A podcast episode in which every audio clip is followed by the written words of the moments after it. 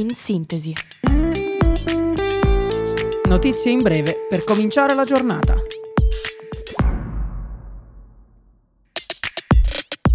Buongiorno a tutti e bentornati su Radio Yulm. Io sono Stella e questo è In Sintesi, il podcast dedicato alle notizie del giorno. Proseguono sulla striscia di Gaza i combattimenti fra i militari israeliani e i combattenti di Hamas. Situazione critica negli ospedali della striscia, attorno ai quali si stanno svolgendo gli scontri più accesi. Preso d'assedio quello di Al-Shifa qualche giorno fa. L'Organizzazione Mondiale della Sanità dichiara, senza un cessate il fuoco, gli ospedali diventeranno obitori. Netanyahu parla di un possibile accordo con Hamas per la liberazione degli ostaggi, ma non scende nei dettagli. Meno ne dico, più aumento la possibilità che si realizzi, ha detto in un'intervista per NBC News. Il valico di Rafa ha riaperto ieri per i passaporti stranieri. Avviato nella giornata di ieri il distacco dei supporti vitali per Indy Gregory. Dalle ultime notizie si apprende che la bambina, affetta da una rara malattia mitocondriale, si trova in un hospice ed è ancora viva. I medici, date le condizioni terminali, hanno agito con il via libera della Corte d'Appello inglese. Inutile l'opposizione dei genitori e la concessione della cittadinanza italiana alla piccola. Pieno appoggio alla famiglia dal governo italiano che sposa la causa. La Premier Meloni chiede il trasferimento all'ospedale Bambin Gesù di Roma in tempo utile per salvare la bambina. Ad esprimersi anche il Papa, che si stringe in preghiera con la famiglia di Indy.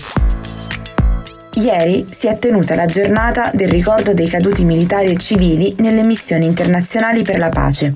Sono passati vent'anni dalla strage di Nassiria, dove, dopo un'esplosione, morirono 12 carabinieri e 5 militari italiani.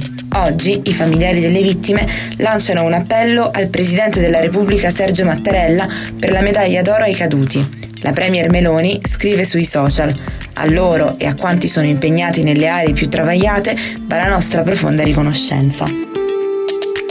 Sabato più di 50.000 persone hanno manifestato in piazza con il PD per la riforma costituzionale. La segretaria del partito, Ellie Schlein, dal palco di Piazza del Popolo, attacca la Premier Meloni. L'accusa è quella di voler comandare più che governare. La destra ha sempre sognato di smantellare la Repubblica parlamentare per l'uomo solo al comando, continua Schlein. La Presidente del Consiglio risponde via social. Noi vogliamo che siano i cittadini ad avere più potere, ciò che dovrebbe sostenere ogni sincero democratico. È stata eletta ieri la nuova Miss Italia 2023. Già Miss Piemonte 2023, Francesca Bergesio è stata incoronata a Salsa Maggiore Terme da Patrizia Merigliani e dal presidente della giuria Vittorio Sgarbi. La vincitrice diciannovenne studia medicina ed è la figlia del senatore della Lega Giorgio Bergesio. La seconda classificata nella competizione è invece la ventenne mantovana Veronica Lasagna.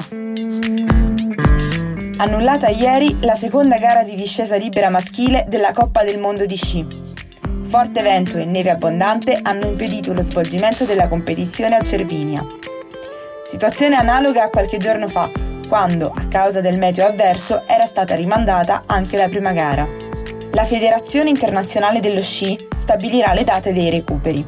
Previste per la prossima settimana le due discese femminili per la prima gara a cavallo tra l'Italia e la Svizzera. Riprendono le regolari attività universitarie della Yulm dopo la settimana delle lauree. Tra le novità, la masterclass con Monica Bellucci, ospite speciale dell'Ateneo, per presentare il docufilm Maria Callas, Lettere e Memorie. Appuntamento in auditorium mercoledì 15 novembre alle 16.30. Prevista la proiezione della pellicola al termine dell'incontro. Accesso libero fino ad esaurimento posti, severamente vietati foto e video durante l'evento. E anche per oggi è tutto. Appuntamento a domani, sempre qui su Radio Yulm con In Sintesi.